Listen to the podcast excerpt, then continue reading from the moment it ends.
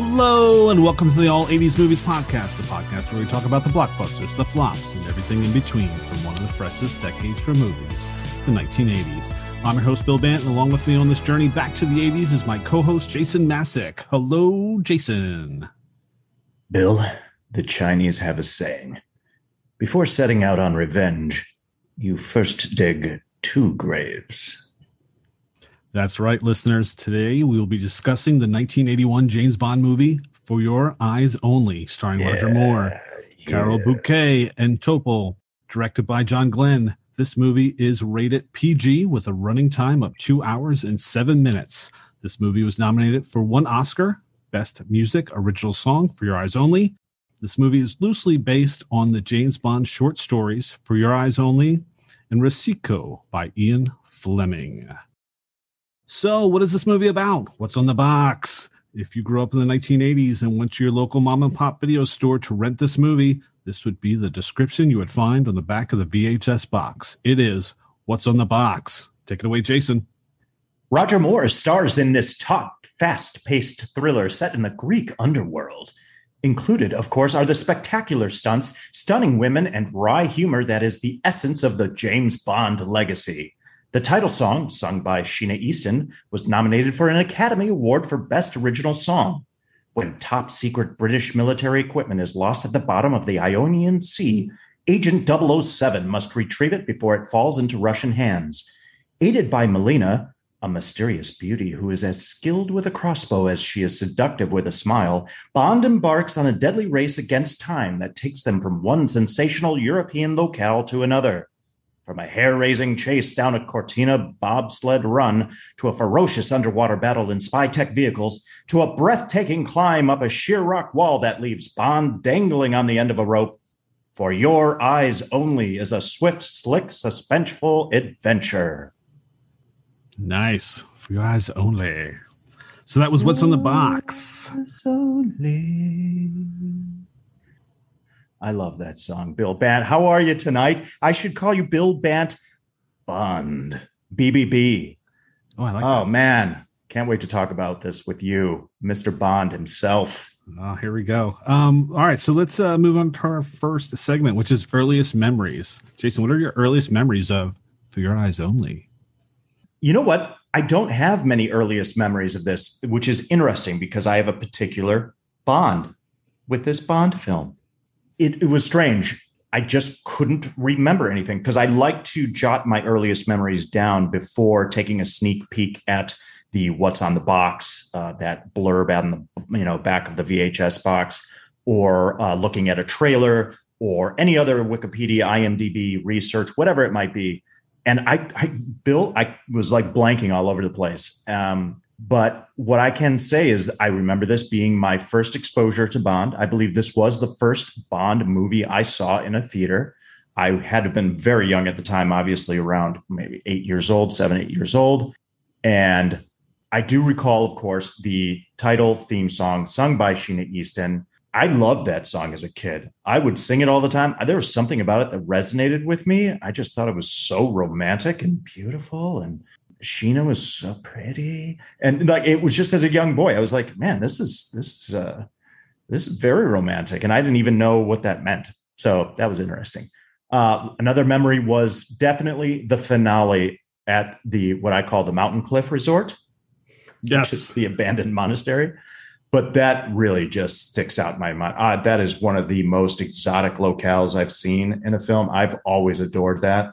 That sheer cliff uh, that rock, that the rock climb, how tense it was and exciting it was to see on the big screen as a kid. Um, but yeah, uh, that's really all I got. I have plenty of other initial thoughts, but I'm going to cut it off here regarding my earliest memories and turn it over to you, Bill Bant Bond. Okay, so for me, I've been a big fan of the Bond series for as long as I can remember, and I always used to remember on ABC they would do their Monday night movie of the week, and like my dad would be like, "Guess what's on tonight? It's a Bond movie," and that's how I initially would watch my Bonds was on network television. I think the first Bond movie I rented was A View to a Kill, And it really wasn't Oh, yeah. until Goldeneye that I finally saw one in the theater. So most of the time it was either, you know, I rented them, I ended That's up buying crazy. most Yeah. of them on VHS and then on DVD and now on Blu-ray. So Goldeneye was the first Bond film you saw in the theater, yes, and you were already 46. a little bit younger than that. Oh, okay. 42.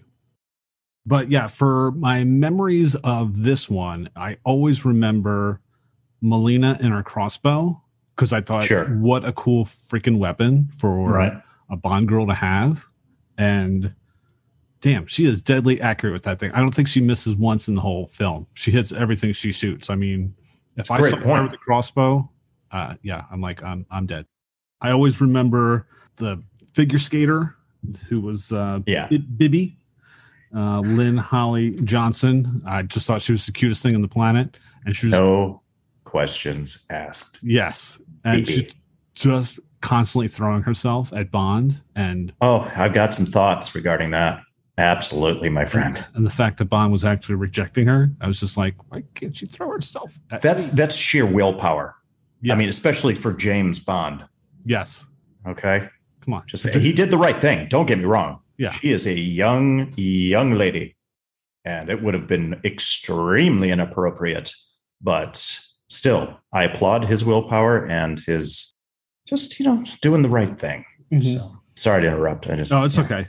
Of course, because I'm a big shark lover. I love sharks. So, of course, the scene where Bond and Melina are tied up on the boat Absolutely. and they're in there with the sharks. Oh yeah. Uh, It's just it's just great. It's just great because you just see the the rope in the loop and just going just like hold on. And I was just like, oh my god, that is so freaking cool.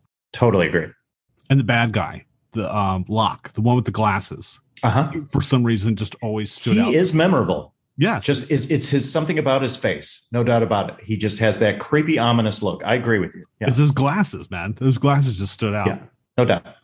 And then my biggest memory of um, this movie was Hans Zarkov is in this film. Topol from Flash Gordon is in this movie. That's oh awesome. my god, there. I didn't realize there was a statue at the time, but I'm like, yeah, he's Right. always eating those nuts. So that was just exciting to me to see Hans Zarkov in a Bond movie. For sure. Those are my earliest memories of uh, For Your Eyes Only. Outstanding. That's great. So fun, man. Yes. You can't deny the the fun factor of this movie. That's for sure. Oh yeah, there's I mean some amazing Totally. action sequences Oh yeah. throughout this film, and we'll get into that a little bit later. Um, yeah, so I do have some initial thoughts here for sure. And, you know, I had mentioned bonding over Bond, right? So Bond has always been a, a bonding movie franchise for myself and my dad. We've made it a point to see the films in the theater together if we can, or rewatch the classics together when we can. Thus, Bond will always be sentimental for me. My dad and I have always loved the action.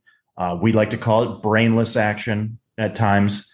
But I particularly love watching my dad laugh at Bond's one liners. And he always says something to the effect of, ah, Bond's the best. So, a lot of sentimental attachment for me because of the relationship I have to Bond and my dad. So, it's not a surprise. You know, I, as I'm sure this type of genre lends itself to all sorts of male bonding. You know, it's everything that feeds the stereotypical male ego. Bond is the embodiment of the straight white male ego. I, so I'm going to go, I'm going to rattle through this Bill Bant Bond.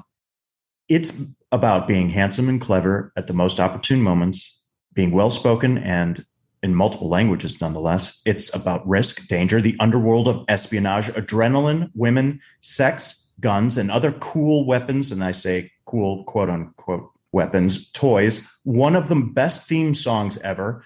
A license to kill. You get the best number, 007 all the gadgets, exotic locales, luxury, travel, perfect clothes for every occasion, Tom Ford Taylor suits, expensive booze, shaken, not stirred, expensive Seiko, Seiko watches and other accessories. It's the Aston Martin and the Lotus cars. It's being athletic and talented and well read. It's about adventure, being brave and being funny. It's being a hero, a hero for queen and country.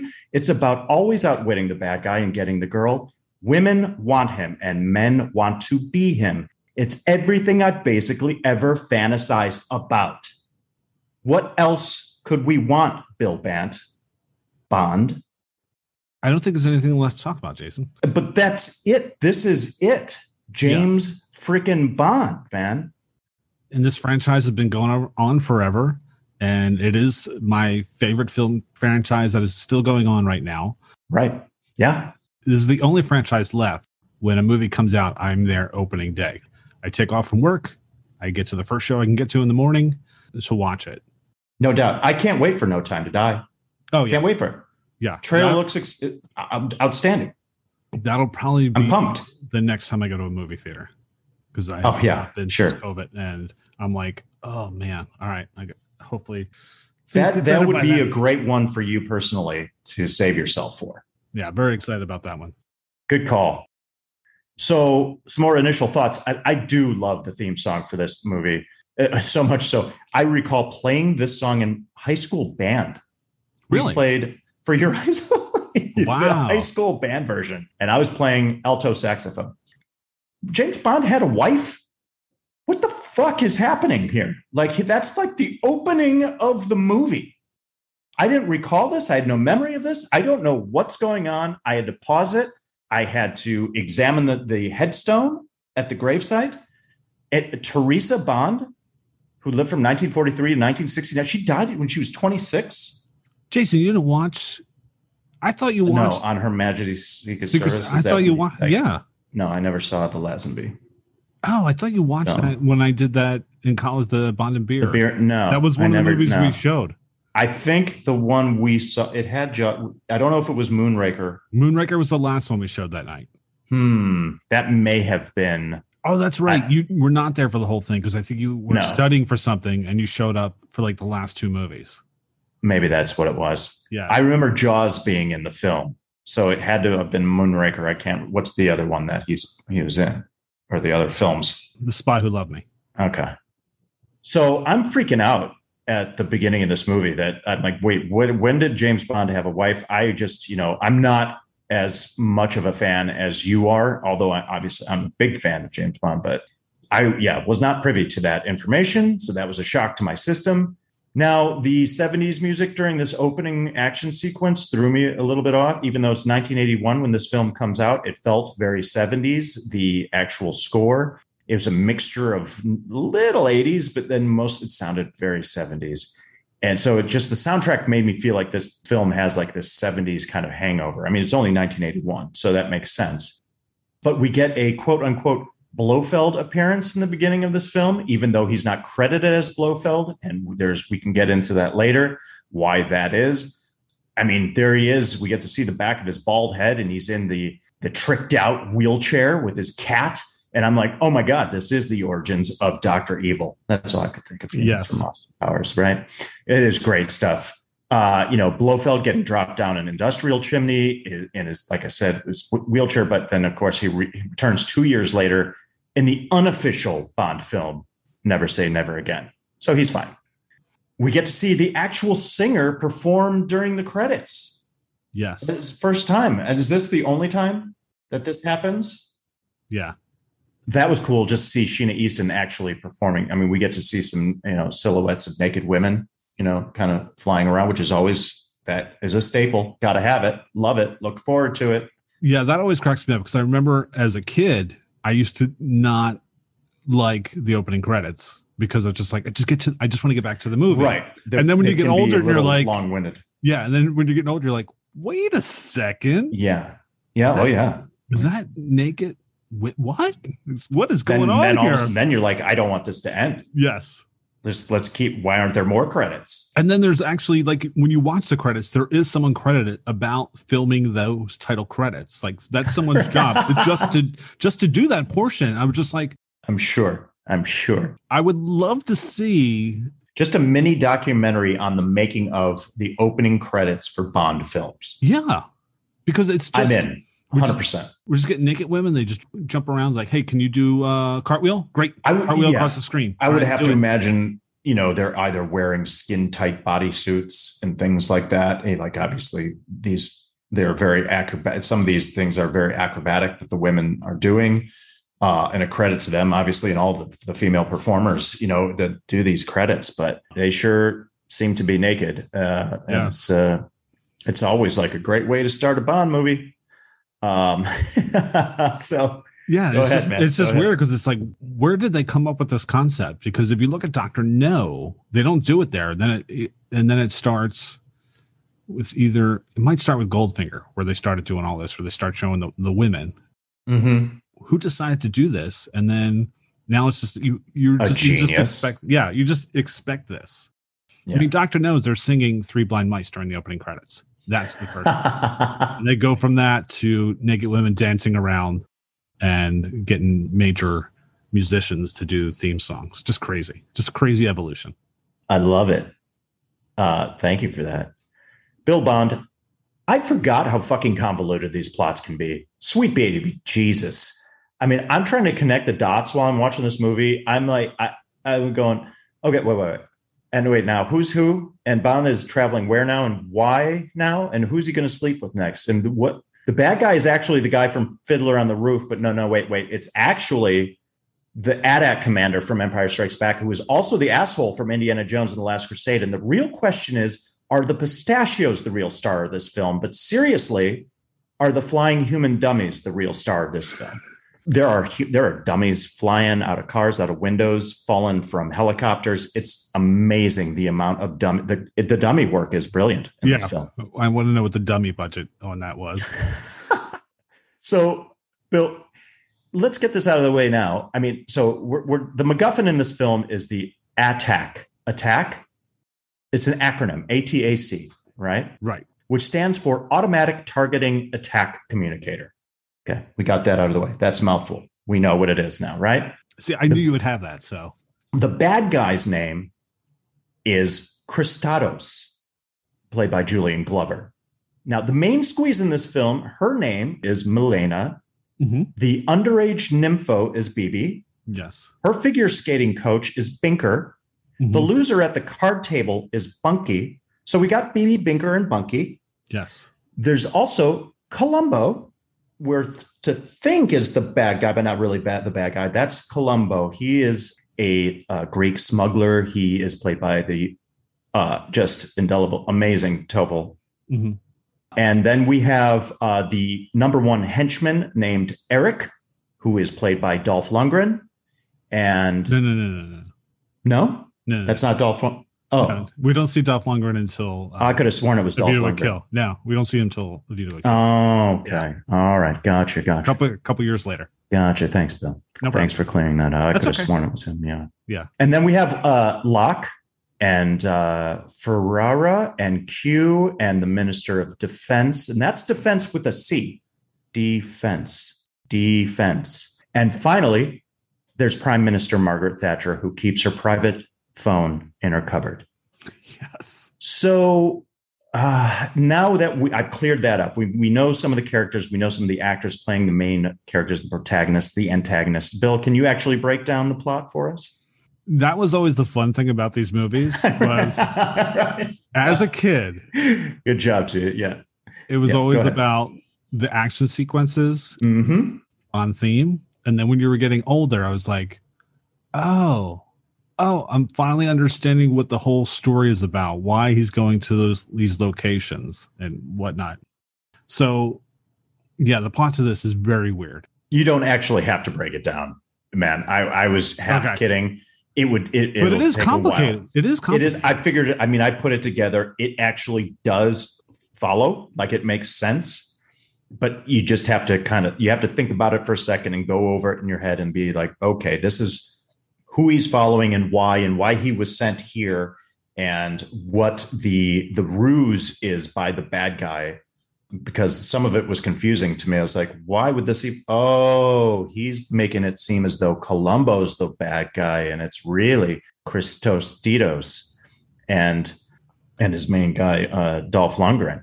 No, not not not what? Dolph Lund- no, not Dolph I, Lundgren. Are you sure? Yes, he does not show up until A View to a Kill no Lundgren.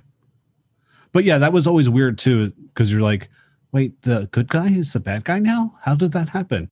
Yeah, it, it took me forever to understand that uh, as a kid, and then growing up, you're like, oh, okay, now I understand what is going on. But yeah, some, way, some I, of these plots of these movies, yeah, Yeah, almost made no sense. it's such a huge cast. There's so many players and there's so many locations, and it moves quickly, even though it's these films are normally over two hours long, that it's hard to follow at times. So you kind of have to, to Mhm. pause. And I do want to give credit where credit is due. I joke because the main henchman to Kristatos is Eric Kriegler. And uh, he's played by John Wyman. I'm joking because he he's like a huge, uh, very tall, very Aryan, square jawed, well built, uh, athletic, like German Russian type Anglo, you know, and I that's why I keep calling him Dolph Lundgren. That's okay. But the actor's name is John Wyman. hmm So uh, yeah, we can attempt to break down the plot, I suppose, at times. But I would just suggest to our audience, our listeners, that you watch the film and try to fucking figure it out for yourself. Yeah. But uh, I think that's it for my my initial thoughts. We can keep it moving if you'd like, Bill Bond. Yeah, let's do that. Um, let's move on to favorite scenes. Let's uh, discuss some of our favorite scenes from For Your Eyes Only.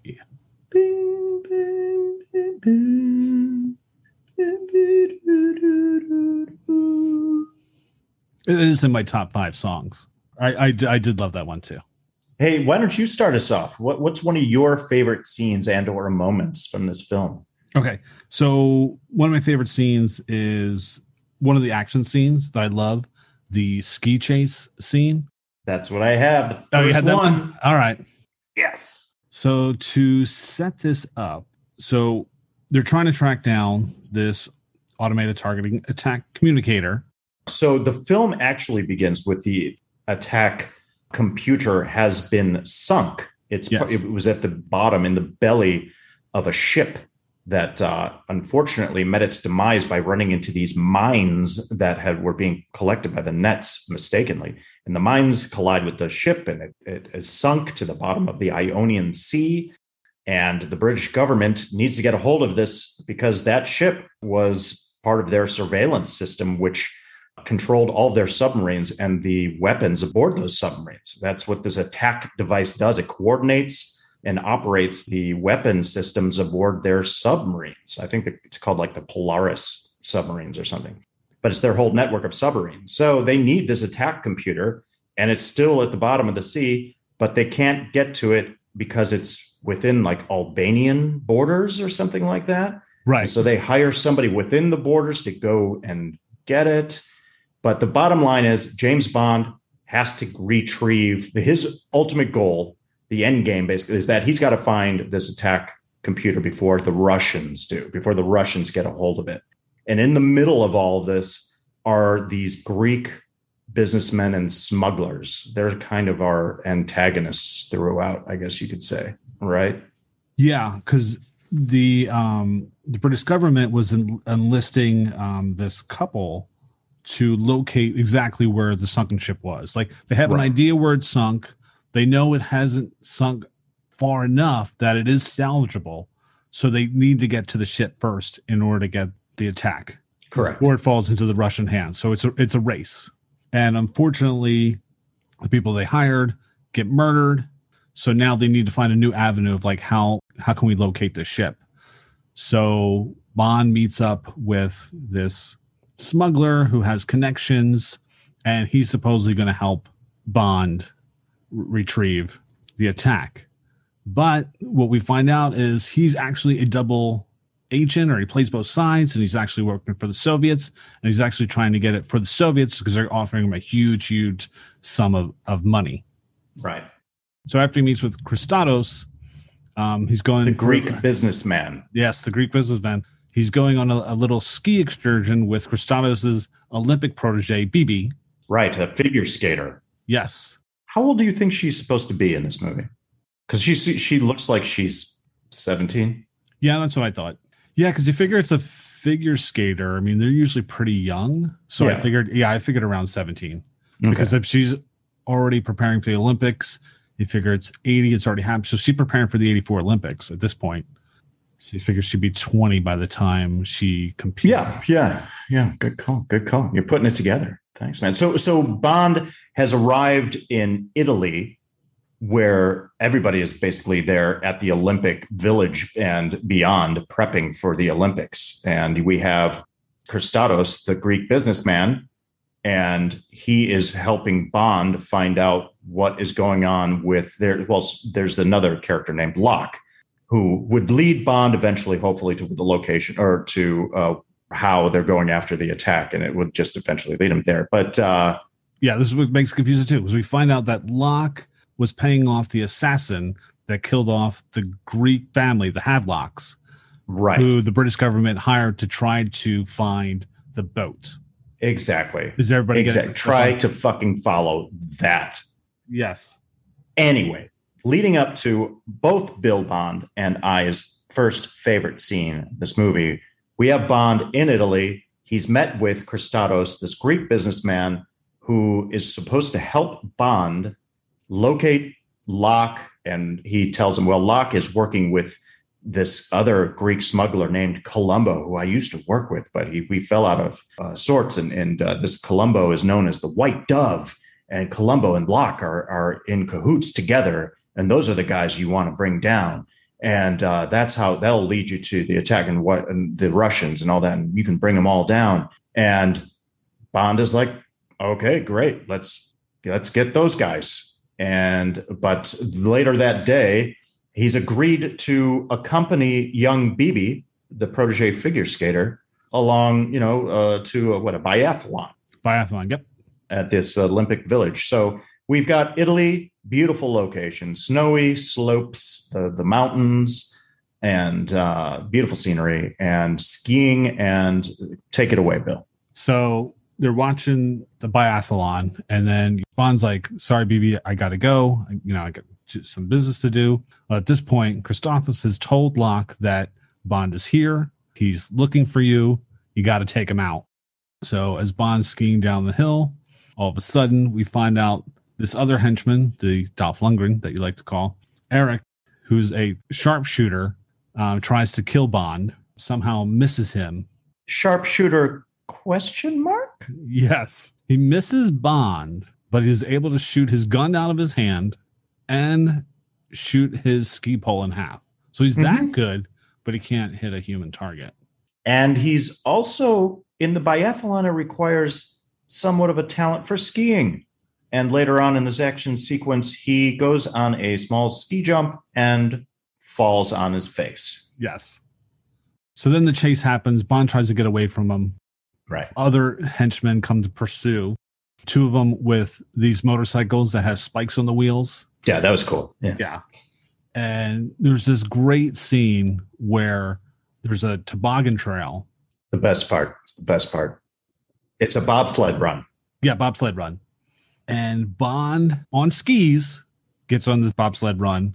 And then one of the motorcycles is also on the bobsled run. And they're literally following a bobsled down the thing. I'm just like, it's unreal. And you can see they did it. I mean, it's yes, this it, is 1980. This is not computer generated effects. This right. is stuntmen doing this. And it's amazing because the whole time I'm watching, I'm like, and it doesn't look like the footage is sped up. I'm like, they are not in that, that, not in that sequence. No, not at all.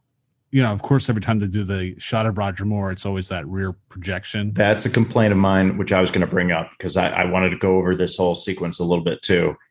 I cannot stand it when they cut back and forth between the actual wide angle of all the stuntmen performing. You can't see their faces. It still looks like the characters.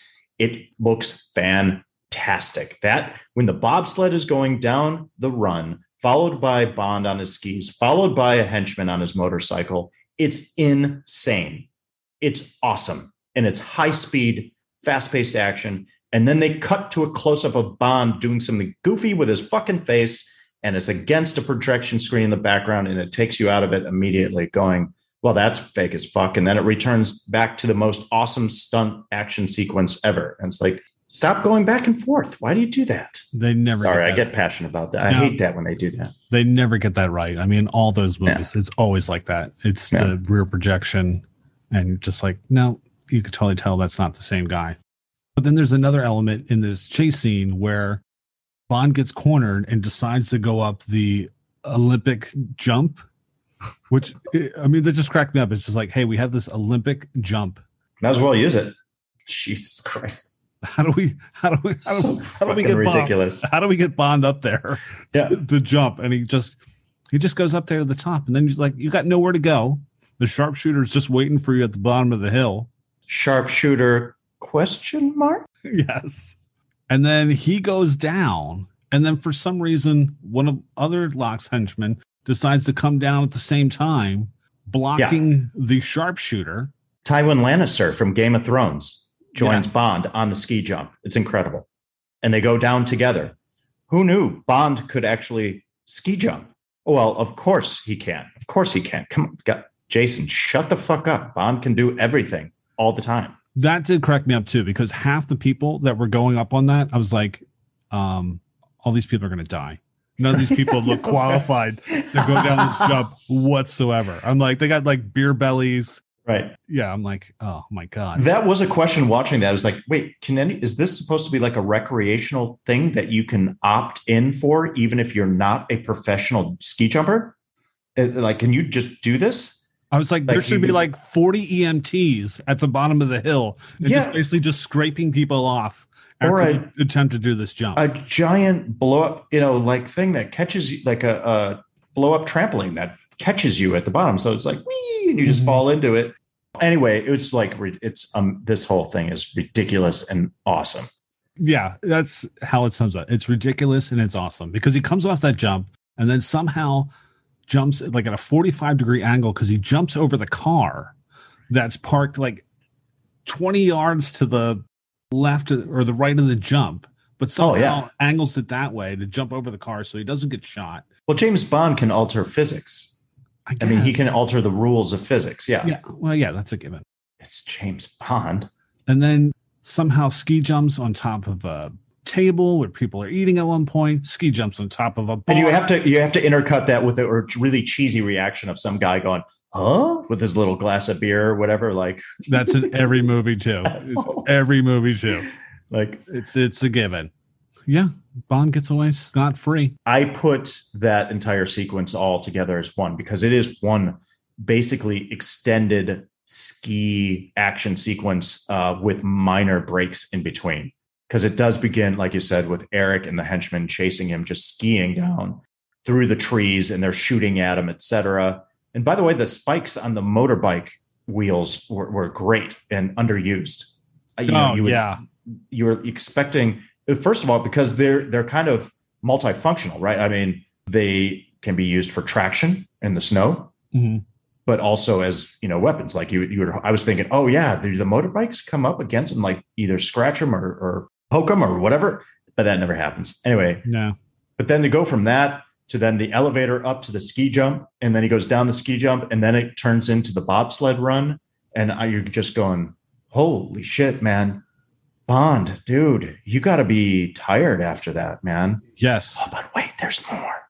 There's more because he goes to the ice rink to to to say goodbye or to say hi, whatever, to little little nympho Bibi Mm-hmm. And then he gets attacked by the hockey players. Yes. That kind of fell in my complaint. I didn't put that in together with this, the whole ski scene as a favorite scene, but it's just like, dude, you got to be wiped, man. Go just take a nap after that, man. Yes. You know, Raj, you're, you're getting up there anyway, and you need to take a nap, if you know what I mean. Looking a little, I mean, you still look good. Don't get me wrong. But the best was at the end when Bond gets away and, and Eric literally picks up a motorbike and just and just and just hurls it at him. Yes, which would have been hilarious if you actually hit him with that and then knocked out Bond cold. Right. Like you couldn't hit him with your gun, your sharpshooter, but you were able to throw a motorbike at him and hit him. That Lifts, yeah, it's like really, man, you got some anger issues because why would you do that? First of all, why would you try to throw your bike at him? Yeah. But you see him throw the bike at him and then following shortly after is the the wheel from the bike, which is like bent in half. Mm-hmm. Really funny. Great stuff, man. That whole ski action sequence is fucking insane. Oh, it's awesome. Uh, but the bobsled run in particular, if anything, watch this movie just for the stunt work in that particular scene. It's crazy. Yeah, it's, crazy. Yeah. Good, good choice. So my uh, second, or you know, the, the second favorite scene here in our list, uh, my ch- next choice is the underwater action sequences. And I'm putting two sequences together. Uh, the first one being we have James Bond and Melina our leading uh, lady in this film trying to salvage the attack that uh, the MacGuffin in this film, the device, which it looks like a basically it looks like an Atari 2600. I mean, or like a yeah, it's know, about like the size yeah, of one of those. Kind of Yes. looks a little bit like one of those consoles. That's a good call. So they're trying to salvage that device from the sunken St. George ship, which was the British vessel. And um, this is, I believe, in the Ionian Sea off the coast of Albania or Greece or somewhere in that area. And when they go down there, little do they know that our, uh, sorry, antagonist, uh, Kristatos, has also arrived and has sent his henchmen underwater to go after them which only makes sense. You got to have an action sequence underwater Yes. here at this point. Speaking of sharks, here's a nice little scare. They go into the Oh, you know yeah. the hole that's been blown out of the side of the sunken ship, and of course a shark comes out, and it's like holy shit balls.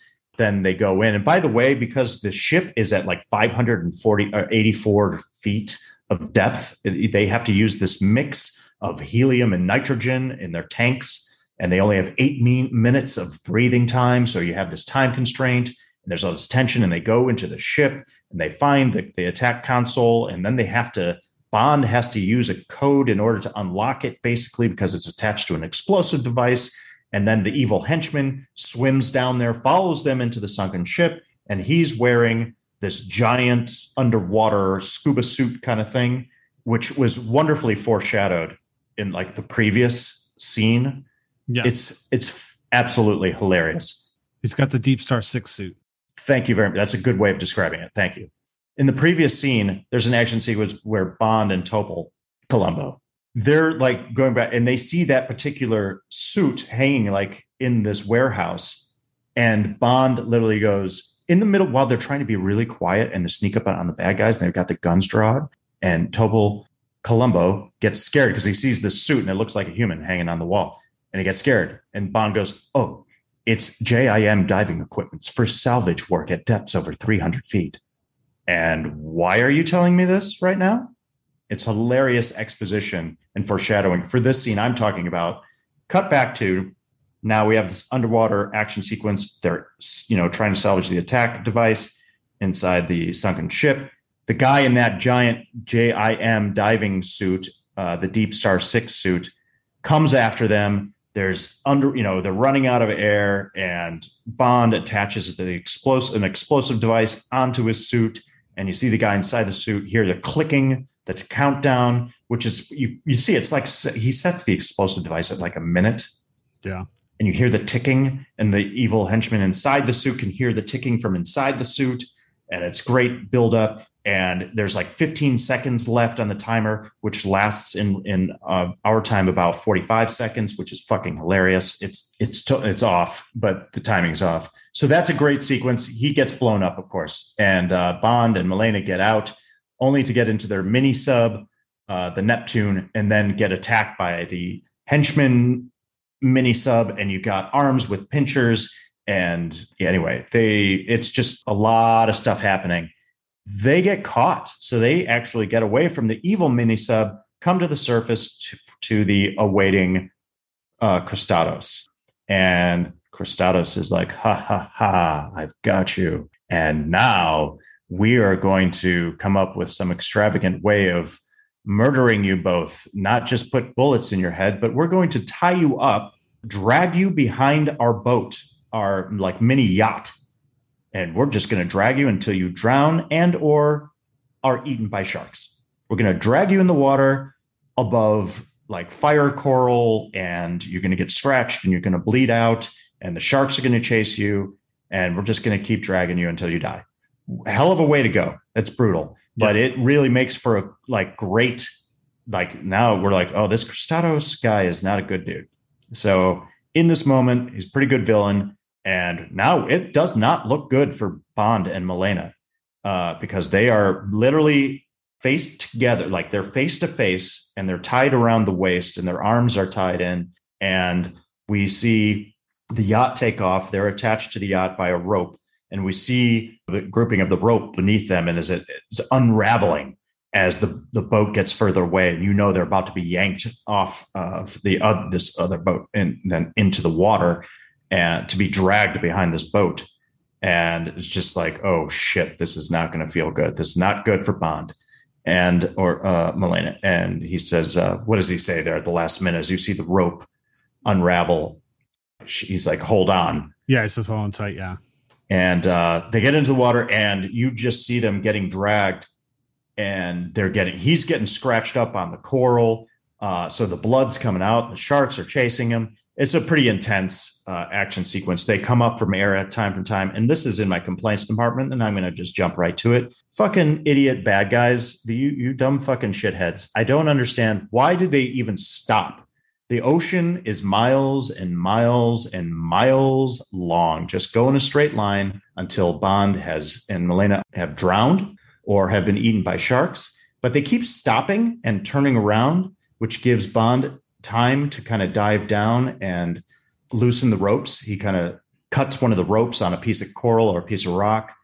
And it's just hilarious to me because the, the, the, you know, why do the villains always have to be idiots? Either way, I thought that entire sequence was really intense because you think they're going to drown. You see the sharks. It's really shot well. They did some film trickery in order to shoot this because um, the actress that playing Melina, Carole Bouquet, is that her name? Yeah. Um, had a sinus infection. She couldn't do underwater stunt work.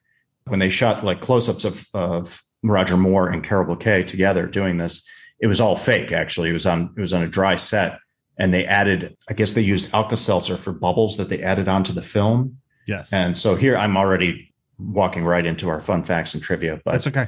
It's a cool scene, man. It's shot well, and the action and there isn't like a lot of cheesy moments that we were talking about in the previous action sequence where they're cutting to that rear projection stuff. Uh, this is pretty solid overall, and and uh, you don't know how they're going to get out of it. Yeah, I would say uh, for your second favorite scene, half of it I love, the other half is just cheese ball. Yeah. like the stuff with the sh- the shark is awesome because that's a tiger shark in there, and if I had my choice of jumping in the ocean with a tiger shark or a great white, I'm taking my chance with the great white. Tiger uh-huh. sharks are not a shark you want to mess with. So just watching that, I'm like, how the hell? It's not like you ask a tiger shark, like, here's your mark. So our stunt people are going, that just amazed me. Like, how the hell did they get that shark there and keep right. it around and then film those scenes? Because that that's dangerous. Those oh, sharks, oh, yeah. just yeah. So that part I loved the part when they go to retrieve the attack from the boat, it's just ridiculous. Oh yeah, I still love it. Because the first thing they do, which drives me up the wall, when they talk about like we have eight minutes, it's going to oh, take yeah. you. It's just going to take you eight minutes just to even find you. They would already drown by the time they. It's found, impossible. That action sequence takes like thirty minutes. Yeah, just say we have limited amount of oxygen to get to get in and out. Just leave it at that. Don't give us the time constraint. Right. Yeah. And then they get out, and then Bond's like, "Don't talk a lot; it'll use up the mixture." Right. He doesn't shut up. He doesn't shut up. She's screaming. She gets banged against the wall in the ship, and she's losing air. On top of the fact, yes, that they only have eight minutes, so she should have ran out of air in no time. Right. So she's already died twice. He's died once. Yeah. And then, why does that guy even come into the ship? Right. Yeah. Just wait. Just wait. yeah, doesn't wait, make any sense. Wait or disable their ship that would force them to have to come up. And they send a mini sub down after him t- uh, too. Yeah. The the geeky guy in the in the sub, just like pushing all the buttons. Let me do. Oh, it's great. Yeah. The, that one's called because it's the Neptune is their uh, Bond and Melina's mini sub, and then it's like something the Mantis. I think maybe it's just called the Mantis, the evil mini sub. Yeah, it's awful. It's uh, makes no sense it's hilarious and cheesy. I just maybe it's more of a nostalgic thing for me, but I love that sequence because it, it's cool still because is kind of tense. Yeah. That's the whole thing. Yeah, it's cool That's that it's underwater. Thing. But yeah, and I liked it as a kid. I remember liking it as a yeah. kid. But watching it now, and you're just like, oh my god, this is so ridiculous. But yeah, the stuff with the the shark and the coral. I think the reason they they stopped and would go back is just because the shark was there. So they just wanted to keep passing it through the the shark. That that would be my only reason why they would okay. do that. All right, sure. but but you're right. Just let them drown. Just let them drown. Just, Just keep going. That Drive your yacht in a straight line. yeah. That's it. Hmm That's it's really that easy. But uh, there's some good stuff. it is funny because there is some really frustrating stuff in, in these. As great as these some of these action set pieces are in this film, there is a lot of frustrating things where you're just going, "This is this is dumb. This Yeah. is dumb. This would never happen." But as a kid, the suspension of disbelief is always in place. As an adult watching this film, you're going, Am I supposed to believe this? In what world could this ever happen? And then I return, I have to return to my childhood and way and go, I watch this just for pure, it's just pure popcorn movie fun. And that's it. But um, so I go, I keep fighting within myself watching the movie. Yeah, and I should have said this in the beginning when when talking about this. The the issue that this movie is very tonally uneven. It has these great action, and then it does like this corny kind of thing, Mhm. and then like then you're trying to figure out the story, and then it does this really cool action scene. It's just, it, it's a very uneven film. Like I said, when we're younger, it's just cool. You just want to see Bond do his thing or whatever, and then when as an adult, you're kind of watching it. You're like, all right, what's going on with the story? Yeah. All right, so you look at the beginning scene Mhm. where it's the whole thing with the supposed Blofeld, and it's cheesy and corny. And then they do the opening title sequence, and then they go into the sub where it's a tragic accident happens. Yeah. These guys die and drown on this boat tragically, tragically. Yeah. Then the next scene is Melina's parents die tragically, They get gunned down.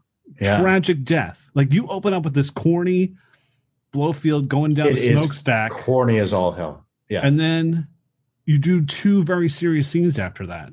It's like, wait, what? What is this movie supposed to be? It's a great point. Oh yeah, super uneven. Yeah, and there's a lot of the tonal throughout. quality of it. Yeah. Yeah, there's a lot of that throughout. Mm-hmm.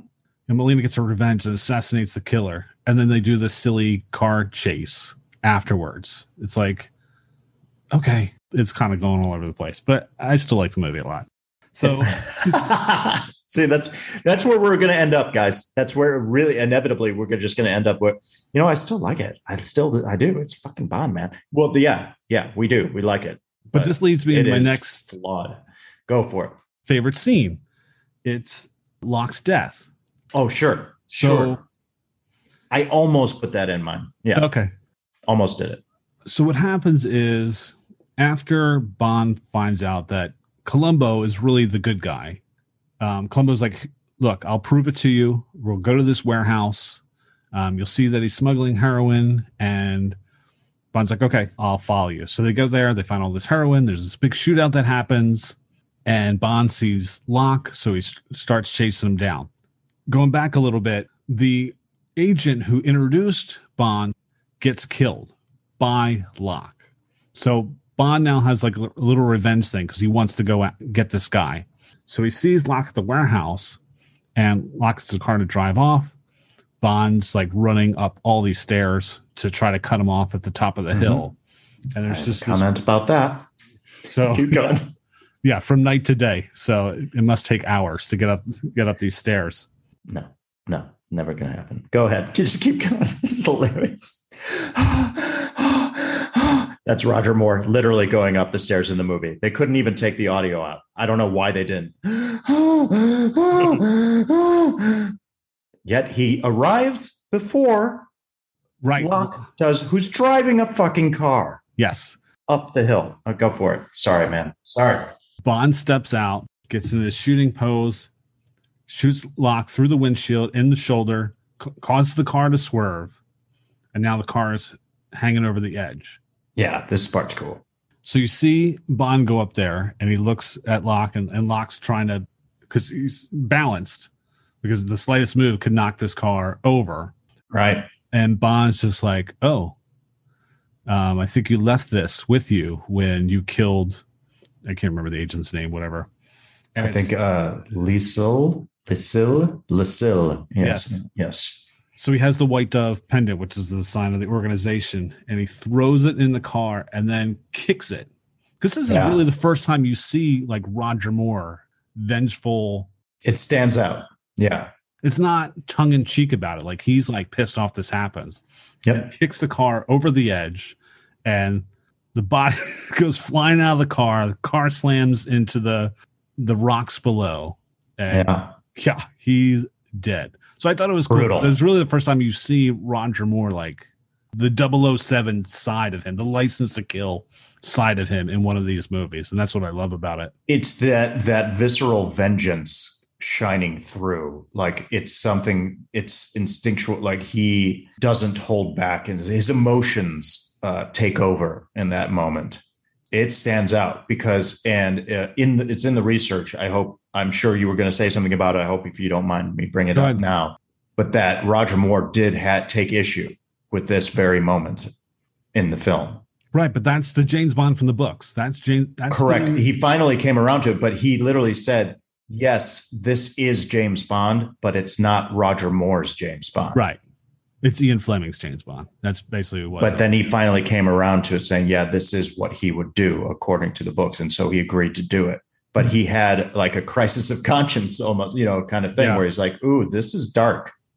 Bond actually kicking the car, literally pushing it over the edge, kind of thing. But yeah, That- it, yeah. was effective. It's a great moment. Uh, yeah, because like here it is. He, he barely scary. knows this agent, but he's it's a fellow agent and justice served. What do you got now for Uh, my final favorite scene is the final sequence of the film atop Saint Cyril, which is the in the film like an abandoned mountaintop monastery. For me, it's really all about the incredible setting. It's an incredible setting for an incredible letdown of a final fight sequence. I'll just put it that way. Okay. But I'm just putting it in because this setting is so cool and it was such a great nostalgic memory for me. It's something that just when I think of this movie, it's the image that kind of seared into my mind is that sheer rock cliff. Because I think it's so intense that Bond has to use his rock climbing skills, which of course he has. Um, yeah.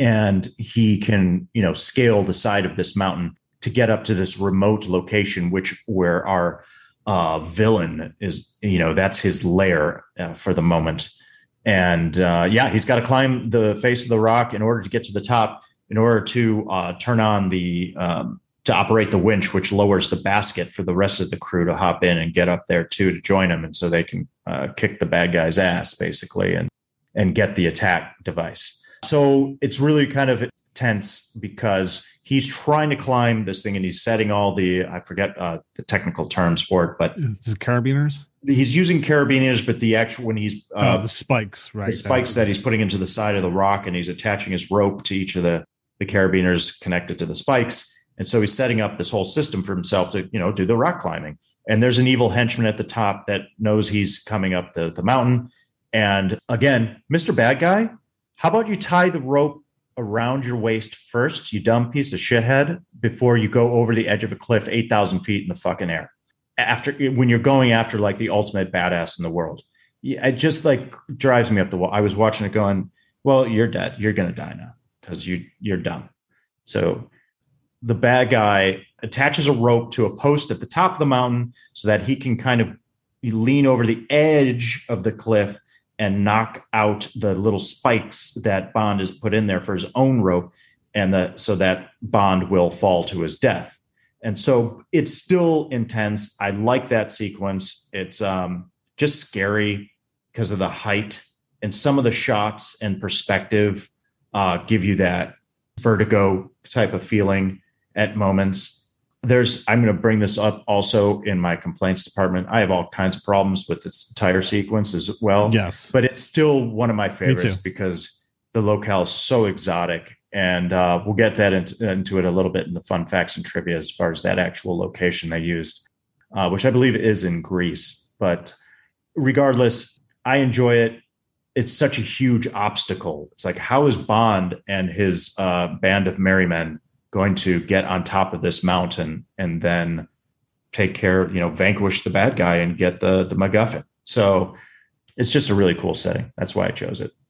No, that's a good one too. Yeah, because even the scene where he kind of does the drop, and you're like, Oh, "Oh, my yeah. god!" and then he figures out the. I, the I should have mentioned that, which is an actual thing you can do. And it, at that time, Yes. it was actually like the 50th anniversary of the invention of that. I think it was an Australia. Ah, I'm going to screw it up. I think, but uh, the guy that invented that way to use your shoelace to attach it to the rope and hoist yourself up. It's an actual knot that you can Mhm. tie, and it's like a climber's trick Yeah. that you can use.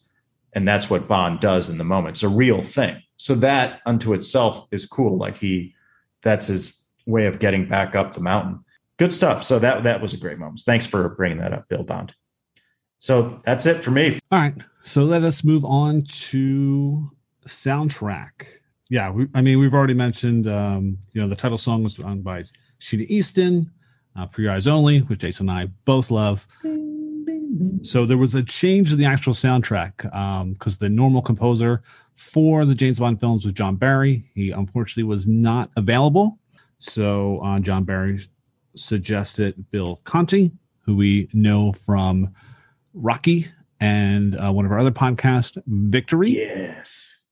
Jason, you have any comments on the soundtrack?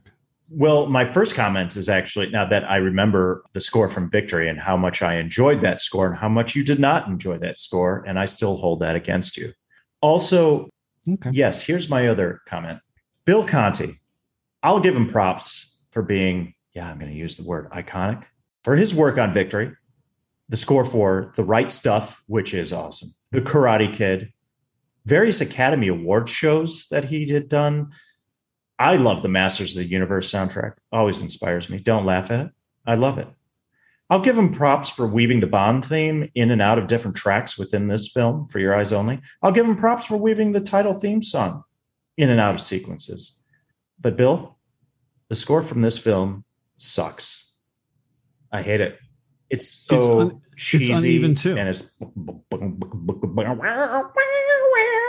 it's like 70s bass and funk and yet you get a little 80s theme like maybe synth coming in there a little bit and i'm like whoa we just went full cheese ball and it I, I can't i don't like it but hey you know Jason, I've read articles where people love this score. it seems in the I'm research what? it was either it was almost uh, polarizing yes, it is. either you loved it or hated it like that was like reviews on it Because for me, there's an example, like going back to the chase scene, when they showed the ski lift and it's that like piano, dun, dun, Right. dun, dun. And I was like, oh, that's that really was cool. that was cool and then it goes back in the cheeseball music. And I'm like, oh, no, go keep keep the piano.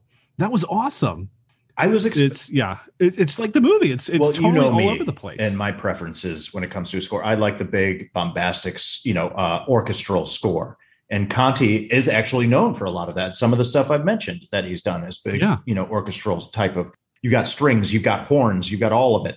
But this, he went with more of a funky, you know, a funk rock kind of thing that went along with a lot of the action sequences, and it just didn't work for me.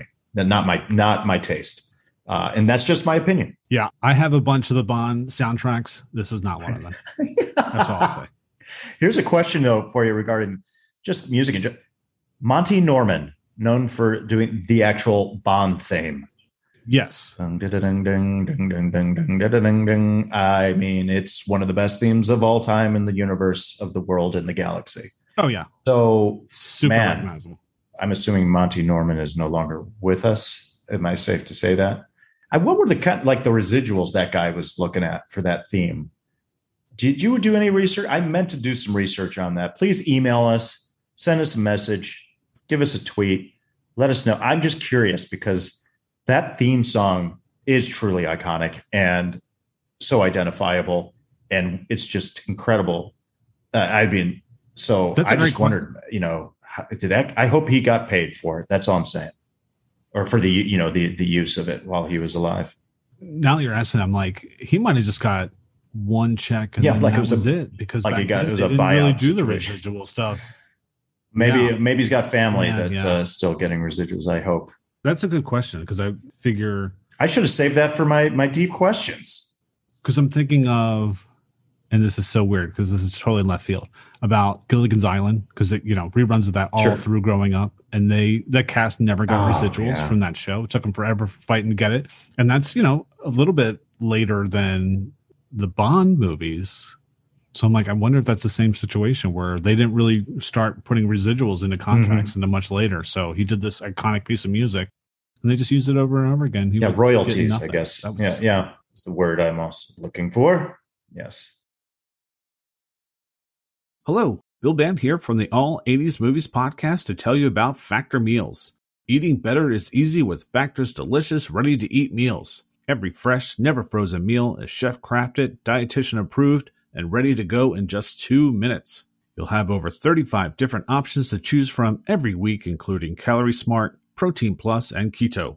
Also, there are more than 60 add ons to help you stay fueled up and feeling good all day long. Get as much or as little as you need by choosing your meals every week. Plus, you can pause or reschedule your deliveries anytime. We've done the math. Factor is less expensive than takeout, and every meal is dietitian approved to be nutritious and delicious. What are you waiting for? Get started today and get after your goals. Head to factormeals.com slash 80smovies50 and use code 80smovies50 to get 50% off.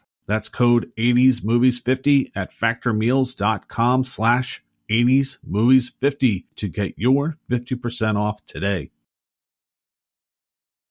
All right. Um, so we'll move ahead to our Swiss cheese and complaints department. We call it Swiss cheese because although this movie is delicious, it does have holes. Yes, and if it does not fall under Swiss cheese, we just file a complaint with the complaint department.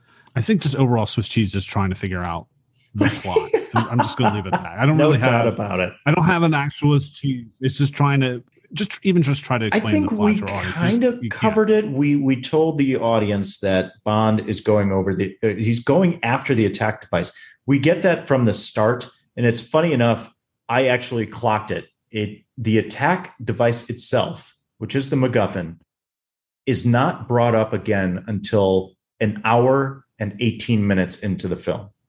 Wow. It's not even mentioned. And I'm like, isn't this the whole point? Like, aren't you going after something here? And it's yeah. all the convoluted stuff about him making contacts. He's chasing Locke and also making contacts with the Greek businessman Kristatos, who then tries to put Bond off, like you know, put him off his trail by putting him onto Columbo.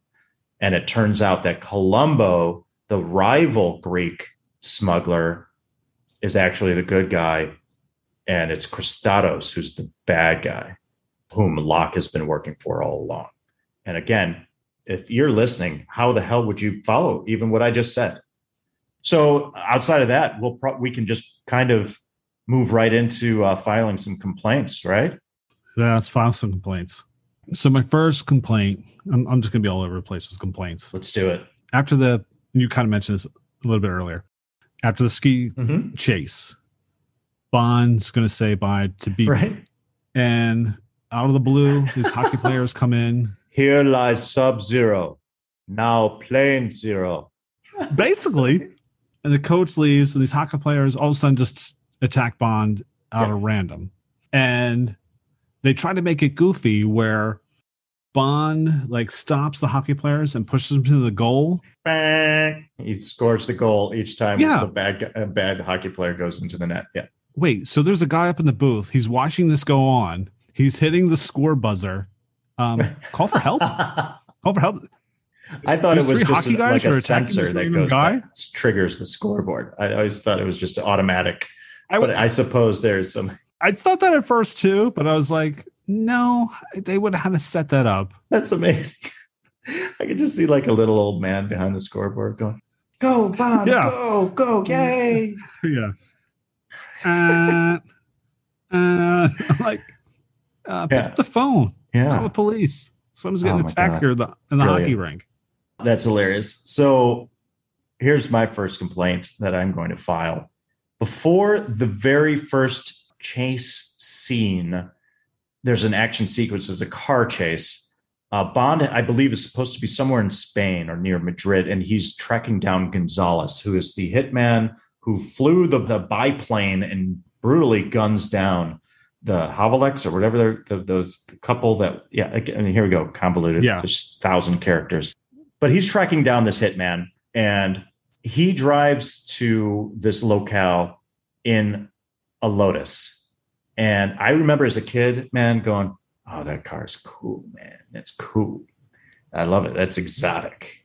And I'm looking at it now going, that thing is fucking ugly. And I'm like, what's with the cars yeah. in this movie, Bill Bond? Both Lotuses. What happened? I saw a Lotus on the road the other day. It was stunning. It was, I oh, mean, oh, yeah. that isn't a, that's a nice vehicle. And, uh, but these back in the 80s, they weren't what they are now, or probably weren't even what they were before that particular model. I'm assuming that just those two, the models they came, they looked like bad DeLoreans. And DeLoreans to begin with, although I want a DeLorean, I need to have a DeLorean. Oh, yeah. I will have a DeLorean. That's what they kind of, they just looked like the colors were terrible. Anyway, I had, I had, I'm just filing a complaint about the cars in this movie. They're not your, you, they're, they're at the bottom of the list of Bond cars. Yeah. Like you kind of gave forgiveness because in um, the Spy Who Loved Me, the one would turn into a submarine, so that was cool. But not much. One, there's no functionality, no gadgets, no, no, machine guns, no, no. Yeah, and that, I mean, they tried to get away from Ejection that in this seats? one to try to make it a little bit more serious. Yeah, that's in the research, but, and you know what I say? Bullshit. So this goes right into the, the car chase that follows. This is the big first, uh, the first big car chase and they're going down all like these windy roads and switchbacks. And right now, at this point, Bond had because the, the Lotus got blown up. Thankfully, let's put it out of its misery. He hops into the little like it looks like a little yellow bug. It's a, there's I can't remember the model of the car, but he hops in with Melina into this little yellow uh, compact subcompact vehicle, and there's a car chase going on. The bad guys pull up next to them. Of course, right? They're just they're racing down the road side by side, and the bad guys are shooting at them I love that the bad guys decide to stop shooting at Bond when they pull up right next to him and they're looking at him through the window. And this is when I say again to the dumb bad guys in this movie, how about you just roll down your window and shoot him in the face? That's all you have to do. You are literally three feet away from James Bond. You have a gun in your hand. Just shoot him through the window. Why doesn't that ever happen? Why isn't like what? What's the problem? I was expecting to ask for some Grey Poupon. That's that's what I was. Such a British thing to do. Yeah, yeah, because it's just like again, that's why I get upset when Kristatos doesn't just drag Bond and Melina through miles of ocean. It's just kind of the, one of those things where I'm going, yeah, it's really that easy. That's all you have to do. And but they just kind of look at each other, and Bond gives them that cheesy, like, "Hey, oh, hey you're right next to me, huh? Here we are." And they're all like, "Yeah, mm-hmm. we're gonna get you. We're gonna get you." I'm like, "Yeah, just shoot him." that's you know again you just got to go with it got to go with it oh also okay i hate it when they speed up the film we you brought that up earlier they didn't do that in the ski sequence yeah. but in this you see the cars like flying around it's goofy he's got to hit the brakes and he kind of has to turn the car around and then he's flying around the corner you're like oh they sped up the film in that sequence it's just cheesy don't do it you don't need to do it yeah uh, they like, never get that right just no it's really noticeable stop it stop it Okay, go ahead, Bill. Let's see what you got next. Okay. Um, so I got I got to mention my guy yes. Q. All right. I hope this is what I have because that's maybe what I have next. Go for it. So Bond mentions that after Melina's parents get killed, Bond is ordered to go after the assassin, and he goes to try to get the assassin. The assassin unfortunately gets killed, but Bond says, "Hey, there was someone that was paying off the assassin. Why don't we follow that guy, and maybe that'll lead us to where we need to go." So of course, okay, go see Q and go find the identigraph. And we'll use the identigraph to figure out who this guy is. So it's awesome because we go down to the Q lab and we see what Q's been working on and and the little funny banter between back and forth. I always I love those moments. I miss Desmond Llewellyn so much in the in Absolutely. the further movies. Absolutely. He was just great. But what blows my mind is they go they go into this room to do the identigraph. And so Bond's trying to describe what Locke looks like, and Q punches in the thing, and the little screen shows up. Well, after about like a minute, they basically got Locke 90% oh, nailed down really, oh, really yeah. fast. And then it does a cutaway and it makes it look like hours. Right now it's passed. like nighttime. Yes, like the Q branch is empty. The woman no comes in, they're like, you can go it's home for the night. The whole place is like shut down. It took you hours to figure out the last 10% Right. of what I'm like, you could have went with what it's you had right ridiculous, there. Bill. The identigraph.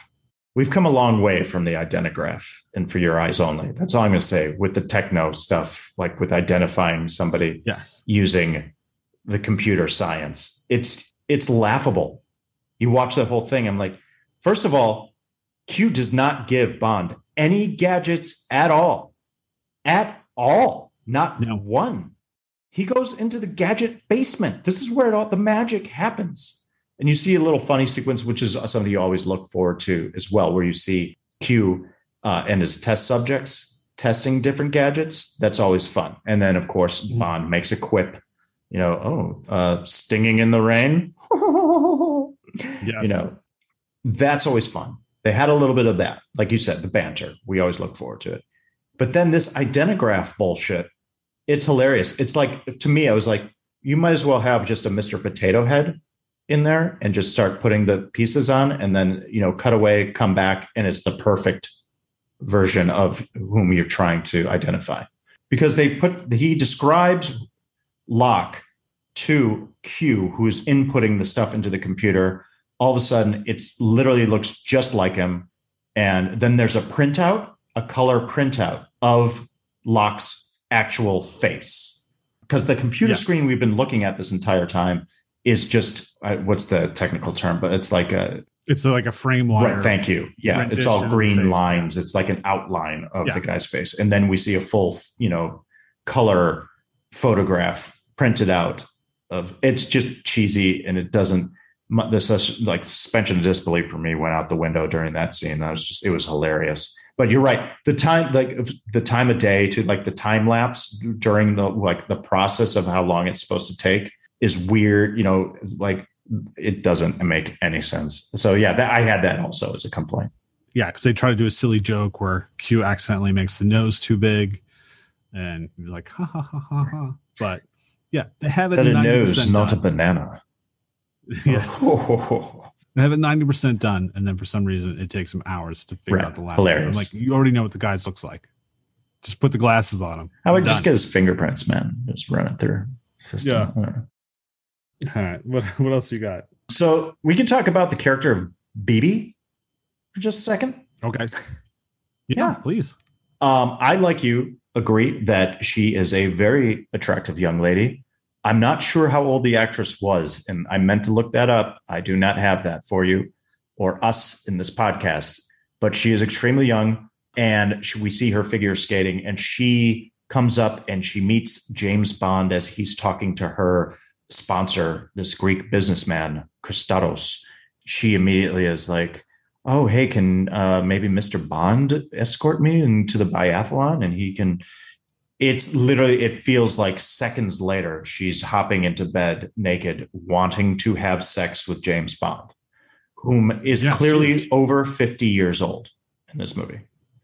And i believe roger moore is about 53 during probably during the filming of this what what happened what there's this she's like this little nympho like just a little sex nymph and i'm like what is happening because she barely has any dialogue and she is just immediately in love with bond like she can't get Yeah, enough of smitten. just smitten instantaneously and wants to have sex with him. She doesn't even really talk to him because he goes back to his room. And I believe that's before the biathlon, correct? And she Yeah. comes out of his shower in his hotel room with a towel around her and just hops into bed and takes the towel off. And she's like, Yeah, you know, this is good for the muscles. It's good exercise. And I'm like, Whoa. I don't know what was going on with that. Uh, it was just a little look again, attractive young lady, but it was kind of weird too. I, I don't know. I didn't like it too at the same time. yeah. I'm s- I'm like she can get any guy there that she wants, and Bibi, God bless her. She gets into, you know, so I'm a little weirded out by that. But then she gets into her uh, little ski bunny outfit, and I'm I'm right back in Bibi's court. I'm like, yeah, yeah, she's on. Okay. And we go to the biathlon, which is l- clearly one of the weirdest uh, Olympic events ever created. And Bibi has clearly had a relationship with our evil henchman, Eric, and as trying to get his attention while he's in the midst of some sort of qualifying round. He is competing. Yes. And she walks right out into the thing and it's like, Eric, Eric, hey, can we have drinks later? And I'm like, listen, bitch, I'm competing right now. Get the fuck out. What are Yeah. you doing? Get out of my way. Gee, why do you think he's Yeah. ignoring Why is he giving you the stink eye? Because he's trying to ski and shoot shit. So why not get out of the way, Bibi? What are you doing? Go for it, Bill. What's your next file a complaint, man? All right. So at the final scene, when Bond is going up the mountain, that's a pretty high mountain. Okay. Right. We could agree on that. They make it sound like Bond's going to get up that thing in like 90 minutes. I mean, how long do you actually think it would take to get up Oh, that? totally. so Basically, should have said, like, all right, go up the mountain. We'll be back tomorrow. And hopefully you'll have the basket down by then, Right. too. And that was even funny, too. Is there a scene where Bond's climbing up the mountain and he's super far away? He's like a speck oh on my the god, side of that's the it. mountain. That's totally in my complaints. Oh. Absolutely, hundred percent. and the henchman's coming around, and Columbo is like waving at him, like, Duck, duck you, You can't can, see that. I can't, Bill. I can't even tell you how much I can't stand that stuff in films today. I wouldn't even know where you were. You're Even if I you left you like start climbing up the on, mountain. A, on the side of the mountain. You can't see the people on the ground. The people on the ground can't see you. You can't signal them. You're too far away. You're just Yeah. too far away. It's hilarious. And they keep doing Oh, that. the the perce- the uh, perspective is off. It, it goes back and forth throughout the entire sequence. What cracks me up is like this is how what I wrote is I believe at the in the beginning, Bond or it's either Melina or Bond Bond looking through the binoculars and they're looking at the top of the monastery, the top of the mountain. They're going, okay, there's the shed where the winch is, and he can see clear as day the entire shed with a henchman pacing back and forth, a guard there. And I'm like, wow, Bond, you got some awesome binocs, man. Those binoculars Yes. kick ass. Then three scenes later, Topol's got the a pair of binoculars. Look up, he can barely fucking see Bond on the side of the mountain. Yes. I'm like, oh, yeah, Columbo got the shitty pair of binoculars.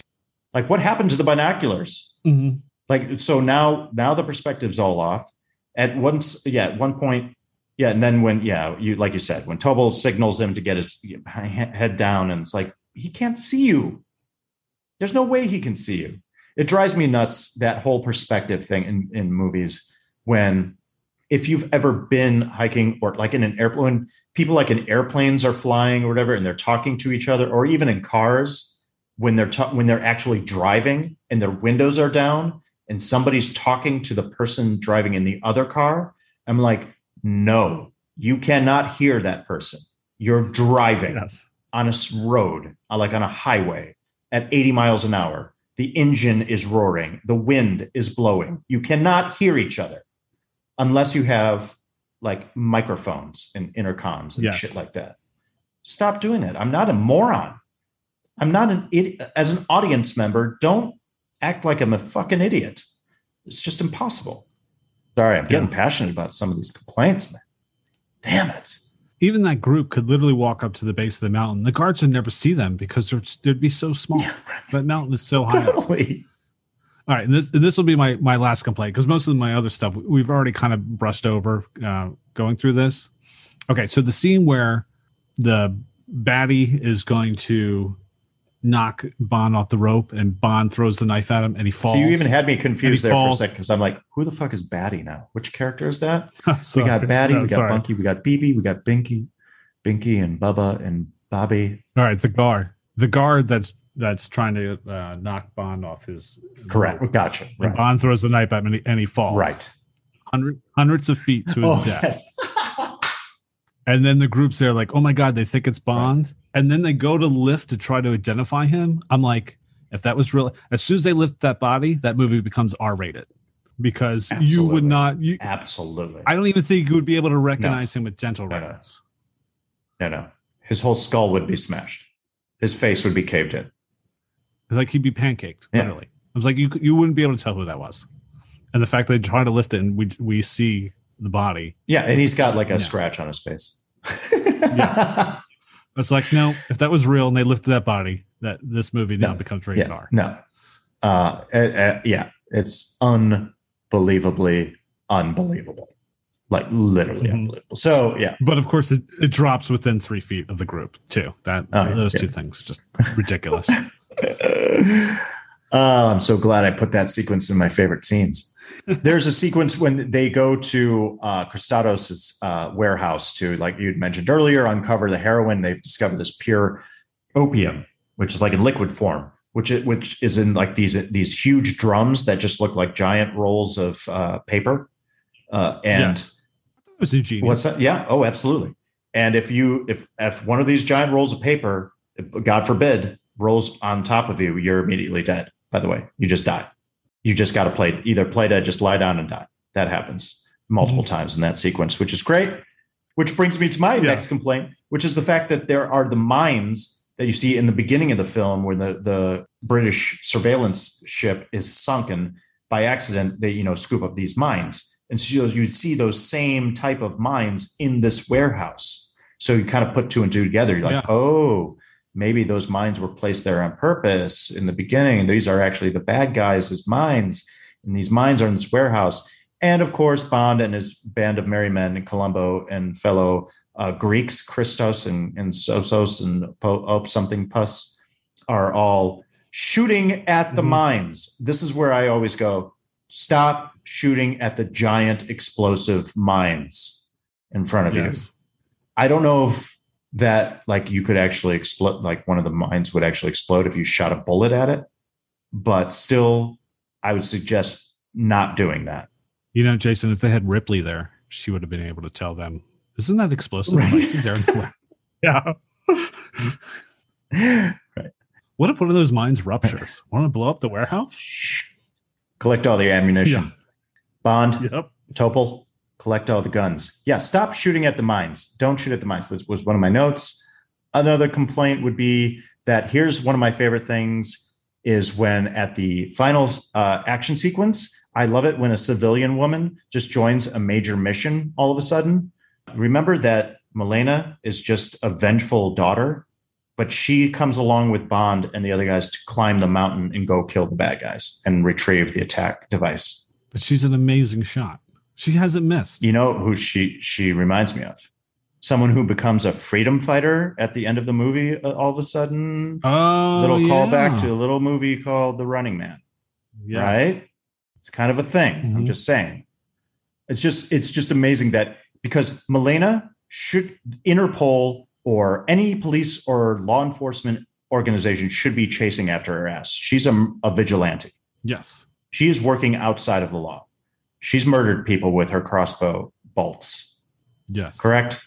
Yes. And now she's working with James Bond and Columbo, yes. and she's going to go see. Yeah, so I'm, I'm on Yep. board. Let's do it. Let's Yep. do it, Melina.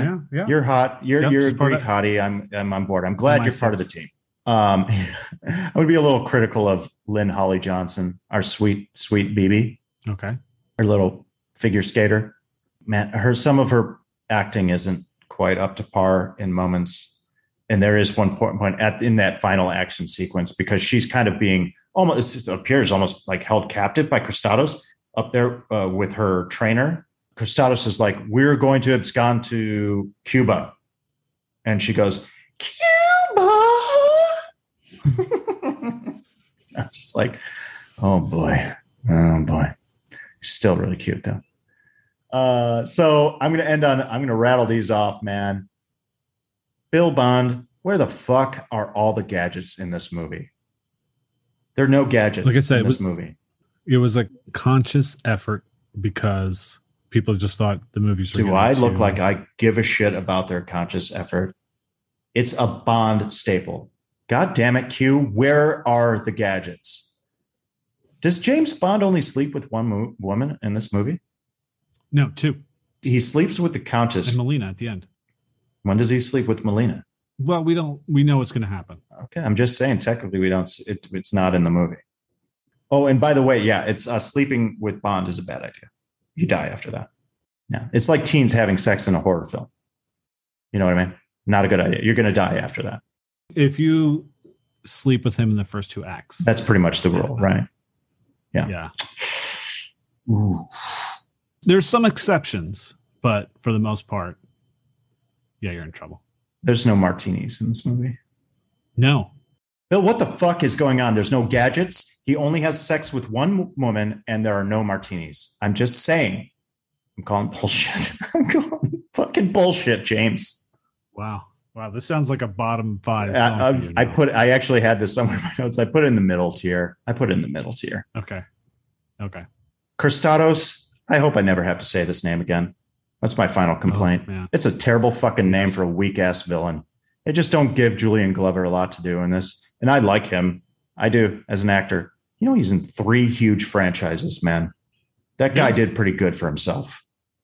Yes. James Bond, Star Wars, Indiana Jones, Julian Glover. God bless you. Um, but Kristatos, not a great villain and a terrible name. And we can move on, Bill Bond. What's next? All right. So it's, hey, it's that actor. actor. So, in this segment, we spotlight a character actor you have seen in many other films, an actor making their big screen debut, or an actor that makes an uncredited cameo. Hey, it's that actor. Awesome. yeah. Hey, Sam, what do you have for Hey, it's that actor? So uh, this gentleman makes his feature film debut as in the role of Klaus. He is one of Locke's henchmen, pretty much, I would say, henchman number two, next to Eric. And the actor playing Klaus is Charles Dance. Love this guy, man. Unmistakable British actor, the taller gentleman has that look. He just looks like a bad guy and he would go on to play some huge, huge roles. If you're watching this particular film, uh, like I said, henchman number two, he's the one that gets into the elevator with Bond as they go up. He's the one that actually joins Bond on the ski jump, the most one of the most uh, I can't even say most ridiculous scenes in the entire film, but he goes on to play uh, Sardo Numspa in The Golden Child, uh, an Eddie Murphy cult classic from the 80s. He's actually then in a TV movie called Goldeneye, which is a biography of Ian Fleming, and he plays Ian Fleming. How crazy is that? So Charles Dance is a henchman in an Ian Fleming James Bond movie, and then goes on to play Ian Fleming in an Ian Fleming biography called Goldeneye. He goes on to play an unbelievable role in Game of Thrones, one of the most popular television series of all time. Uh, that character's name is Tywin Lannister. He is a bad, bad man in that show. Uh, he's a, a strategist and a military guy, and he's a bad father, and he's an evil man in that show. He's wonderful, absolutely wonderful. He's a total boss. Um, I particularly love Charles Dance in Alien 3. Uh, that's actually one of my favorite roles of his. Yes. He plays Clemens, and he play he's heartbreaking in the movie, in my opinion.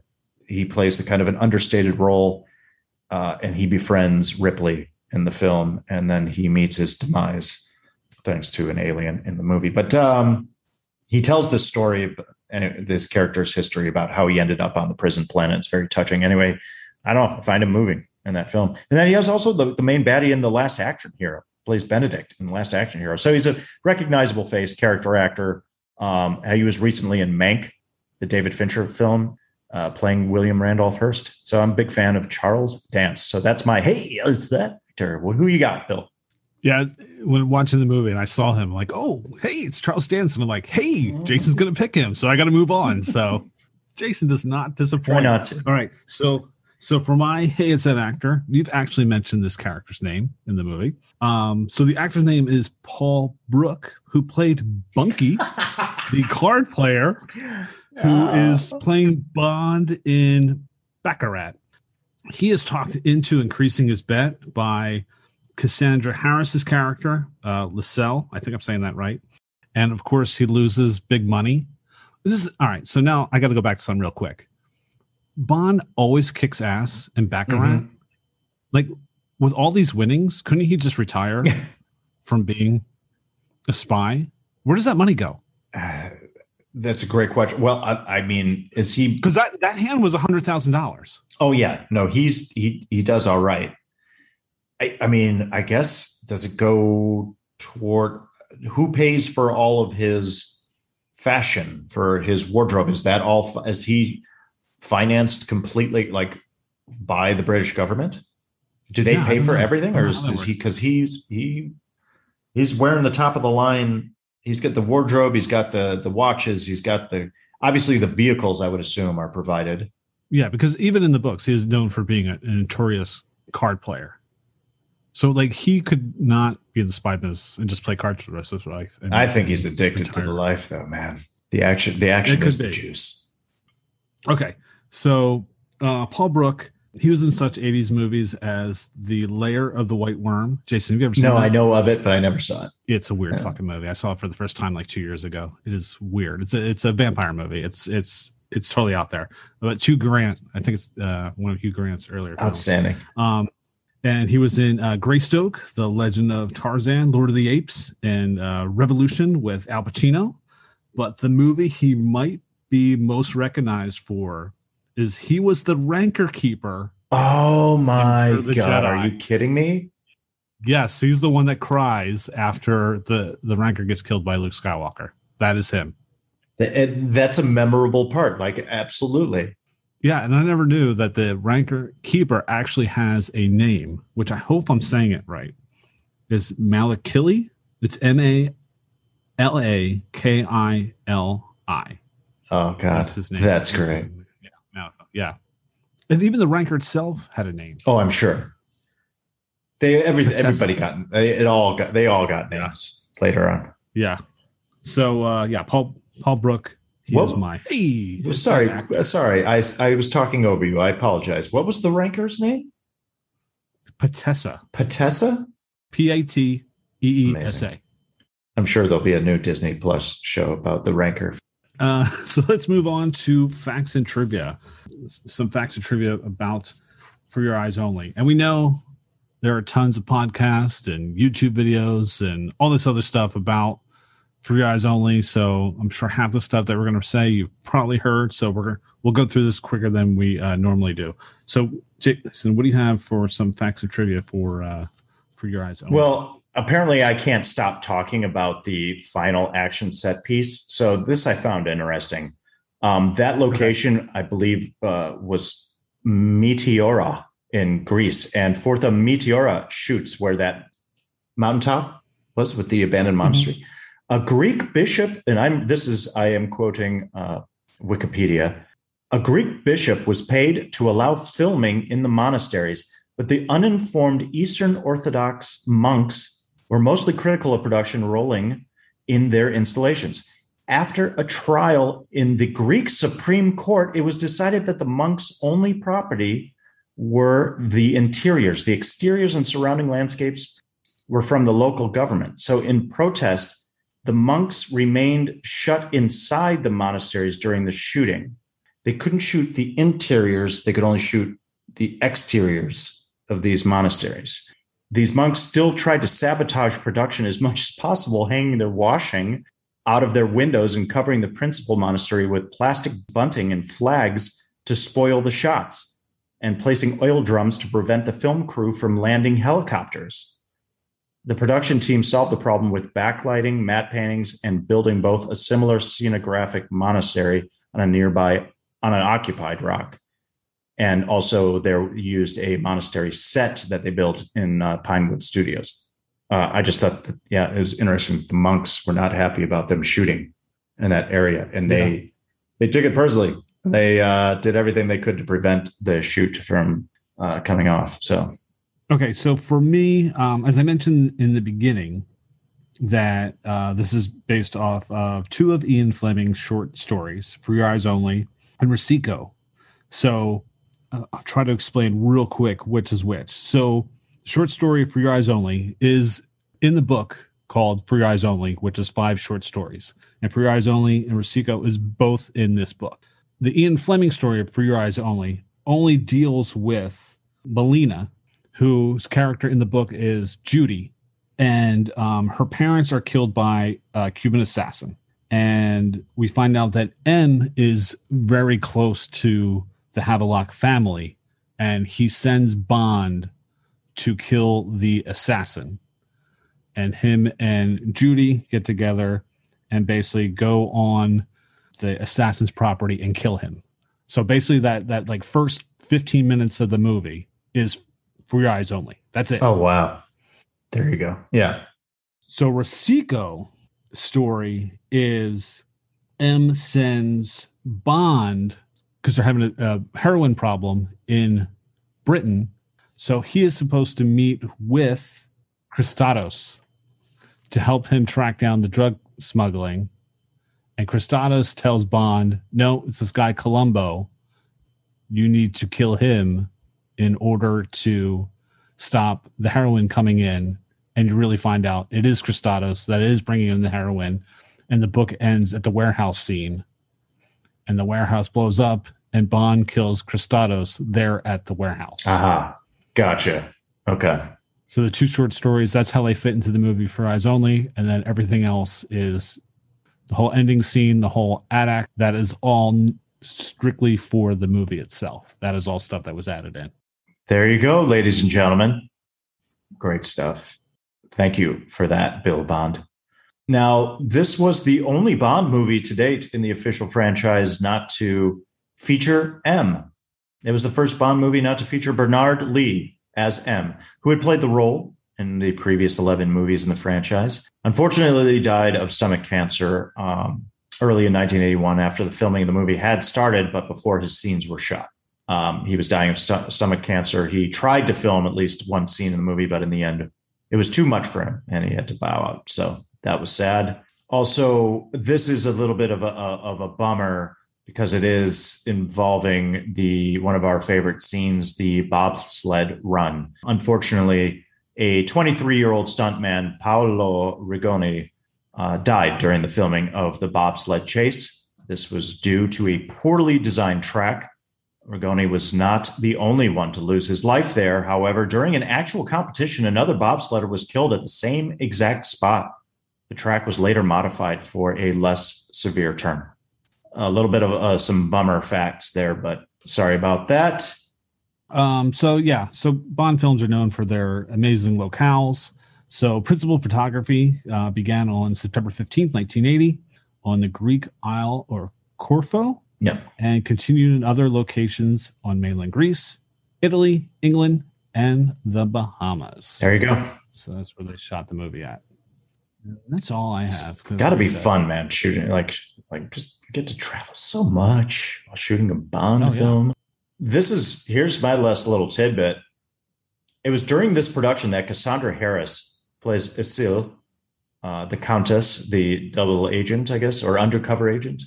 Cassandra Harris introduced Pierce Brosnan to producer Albert R. Broccoli. She, I believe, if I'm not mistaken, was married to Pierce Brosnan at the time, or she she she got married during the production yeah. of the film. So Pierce Brosnan is kind of introduced this whole world way back then in 1981, and of course, famously is not able to take over the role uh, because of his commitments with uh, to Remington Steele. We all know the story or familiar of it or with it or have heard of it, and then eventually uh, takes on the iconic role, uh, beginning with Goldeneye, which uh, yep. but that comes years later. But the seed had been planted uh, way back when, so there is that connection in 1981. Mm-hmm. So that's all I got for that. What's next, man? Yeah, let's move on to box office. So this movie was released on June 26, 1981, on a budget of 28 million. It grossed 54.8 domestically and 140 and a half million internationally for the total gross of 195.3 million.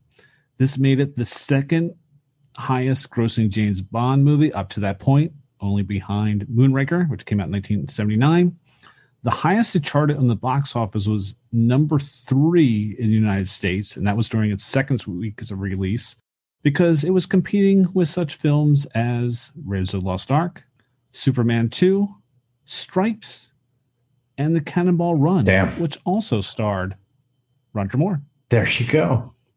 So then moving on to reviews. When growing up in the early 80s, we loved catching sneak previews with Gene Siskel and Roger Ebert to hear the reviews and what clips from upcoming movies. Their review of the film was unanimous two thumbs up. Gene thought there was good chases, a credible villain, and a beautiful woman. Roger enjoyed the film as well. Gene said it was the first Bond film he had liked since Thunderball. Wow. That's going way back. Yeah. Yeah. So that brings us to final thoughts. What are our final thoughts of For Your Eyes Only? So uh, here's my first final thought. Because of that music, right from the opening action sequence, that was super cheesy opening action sequence was really corny and it has like that 70s funk feel. It Yeah. just made me think like like watching early Roger Moore Bond is like watching classic 70s or 80s porn. You know it's not great, but your basic instinctual needs are still met. So you'll go back to it from time to time. Okay. I'm just saying it's don't look at me like that, Bill. I'm just saying it's only human. There is some good helicopter stunts in that opening scene too, and it's just yeah, That's true. it's- And there's some some really really good stunt work in 70s and 80s porn as well. So, you know, the, I'm just saying I made that connection and I'm sticking to it. Look, Bill, if I ever take on an alternate identity while at the card tables in Vegas, I've decided here and now that my alias will be Bunky. There you go. I will go by the name of Funky. Uh, do you have it? I've got some more thoughts, but uh, No, keep going. Okay, yes. Well, I'm going to stick with the card games, man. Let's talk about the gambling because I can't get enough of. You're talking about the baccarat, right? The I, I or baccarat. Yes. How do you say baccarat? I think it's Baccarat. Is it Bert baccarat? What the world needs now is love. All right, got it. All right, well, say Baccarat. However you want to say it. Either way, I want those big block game chips. Like Oh, I those are always cool. love the clicking sound that they make. There's something about it, the way they stack so perfectly. I don't know if I'm all about the like the perfect angles. I don't know. I want those chips to be our new currency in the US. I'm just saying. It's done. I love, do they not use Those them also in Casino Royale and maybe other films too? I don't know, but those same type of uh instead of like Yeah. your typical your standard round poker chips, right? They use the big Mhm. block chips. Yeah. You just make that clicking, click, click, click, click, click, and they stack them, just like so, like something about it. Because now you think about it, because you can buy the round chips at the store, but I've never seen the yeah. Oh, oh, man, that'd be cool if you could purchase those. Got to look online. Yes. Going on eBay after this. Uh, yep. Hey, you know what? Boba Fett's in this movie. Yes. He was he was my second choice I'm that sure- you're right, say. of course. And I just think it's hilarious that your hates that actor was also in the Star Wars franchise. Julian Glover, who plays Kristatos, he was also in the Star Wars franchise. And we got Jeremy Bulloch, who is in the sequence we talked about with Bond going down into what I call the Q basement, where all the gadgetry is. And he's the first person you see. He's uncredited in the film, but his role is Smithers and he's the one with his arm in a so-called cast but then the cast like flings open and smashes a dummy's head seeing more great dummy work in this Yes. and uh, it's a gadget but that's jeremy bulloch uh, the one and only boba fett in the star wars uh, the the classic trilogy here's another thought speaking of john glen directed this film uh, he's known for directing this and the other 80s bond films and also, little known fact, he was the first US astronaut to orbit the Earth, completing three orbits back in Whoa, whoa, 1962. whoa, whoa. Pretty cool, man. Jason, Pretty Jason, cool. Yeah. Jason. No, totally not the same guy. What? It's John Glenn. John Glenn, right? No. no, Oh, no. oh, wait a minute. Whoa, whoa. Hold on. This is one. He's only got one N in Glen. Yes. That's a different. This is a different John Glen that directed Right, this. yeah. Oh, so Yes. the astronaut. Okay. Yeah. Damn it! I thought that was pretty cool. Yeah, that would have been. Well, then that's it. That's all I got for th- thanks. Uh, whatever. I I'm done. I, that's all I got for uh, my final, or I'm just my more thoughts. I'm seeing now. I'm just I'm sorry. okay. No, but you have some questions. I do. right? I do have some deep questions. Hey, man, how many women do you think Bond has slept with? Oh man, just in the movies or just in general? Yeah, I don't know, man. I, I'd say Uh, let's say let's go with this over under uh, Wilt Chamberlain's number. That's what I was thinking. I'm like him and Wilt Chamberlain. It got to be one and two. Got to be one and two. There you go. Bill Bond, what do you think is the best Roger Moore Bond film? The Spy Who Loved Me. Yeah. Yeah. I can't say I, I can't. Man, my memory is terrible with the Bond movies. I gotta see, and the reason why I'm I'm going with the man with the golden gun. I don't know if it's because tattoos in the movie or which is usually in the bottom five of most people's lists, which I don't understand. I I do like yeah, that. I just love the ending of that. I just think it's cool. But people give that a lot of hate. Yeah. I don't know. But I'd like maybe it's just a nostalgia thing. Like I'm uh, I would say of the Roger the one I've watched the most is A View to a Kill. Mhm. I don't know why. And the one doubt. I dislike the most is Octopussy. Can't stand that one. oh My least favorite James Bond. James Bond and clown makeup. No. There you go. That's um. The, that's I'm done with my. Que- I really didn't have much for questions, but uh, we can move into to the closing if you'd like. So I'm a huge fan of James Bond. Always love watching the movies. Of the Roger Moores, um, this is my second favorite after The Spy Who Loved Me. Like I said, it is an uneven film, but some of the action pieces are just really cool. Just the whole ski chase thing, even though it's weird, it's just amazing. This is stunt people. Yeah. This is not special effects. This is not CGI. This is people putting their life on the line to do this for the movie. And even like I said, the the scene with uh, Melina and Bond in the water with that shark, I'm still, I still want to know how the hell they did that. Absolutely. It's like how the hell did they get a shark in there and was able to time it to film it and keep the shark around them to get that? Because I mean, there's that one shot where you literally see the and it just brushes the mm-hmm. shark. Crazy. That and the shark scene from the movie Zombie Two, which is an Italian zombie film, where a guy literally wrestles a shark in the ocean. Two of the most amazing movies I've ever seen with a live shark. I don't know how they did it, and it still blows my mind. Damn. Going out. What's Zombie Two? Didn't Yes. think that was going to be part of this podcast. I know, but Jason literally it's a guy in a zombie makeup and he's in the bottom of the water. I no, I I think it's shark. brilliant that you pulled that in. It's crazy. It's like if I were just to pull, you know, like Kuato out of Total Recall, put it in this podcast. Open your mind. Did you have any other uh, closing thoughts? no, That's pretty good, man. That's pretty. like I said, there, there's so much information on James Bond Yeah, out yeah. there. I just love James Bond. I just wanted to do a James Bond podcast, so that's why we're. I love it, man. This has been it's been fun. You know, this one uh, I definitely have a nostalgic attachment to. Um, for your eyes only, it has sentimental value. It's not top tier Bond for me, but I'd put it in the middle tier. Uh, for its, like you said, ambitious action sequences, the great theme song by Sheena Easton. I'd still recommend it.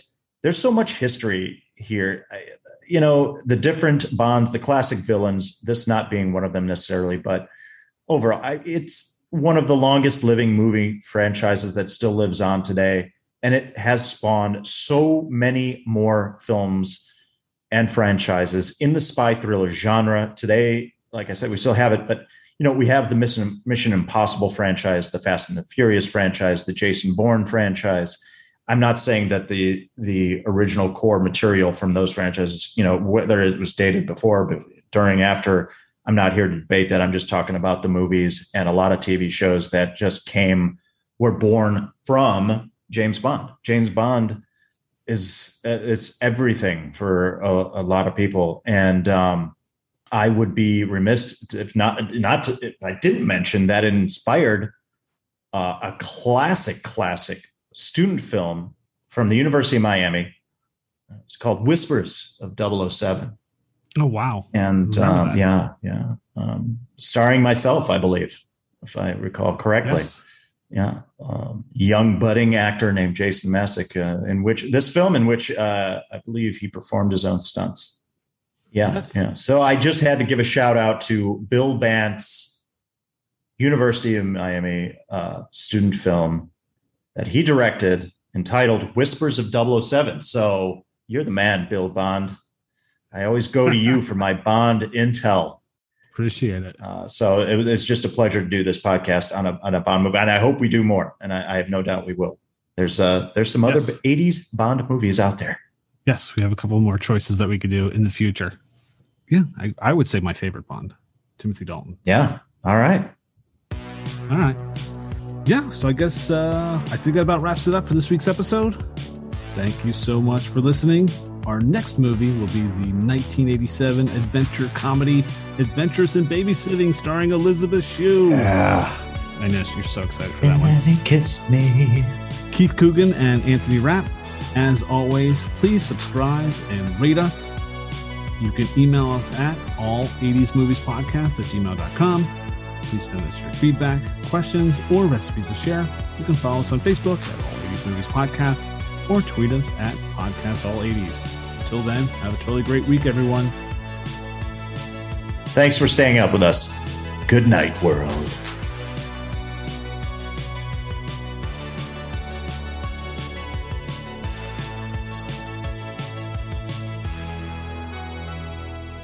I almost just hit leave meeting.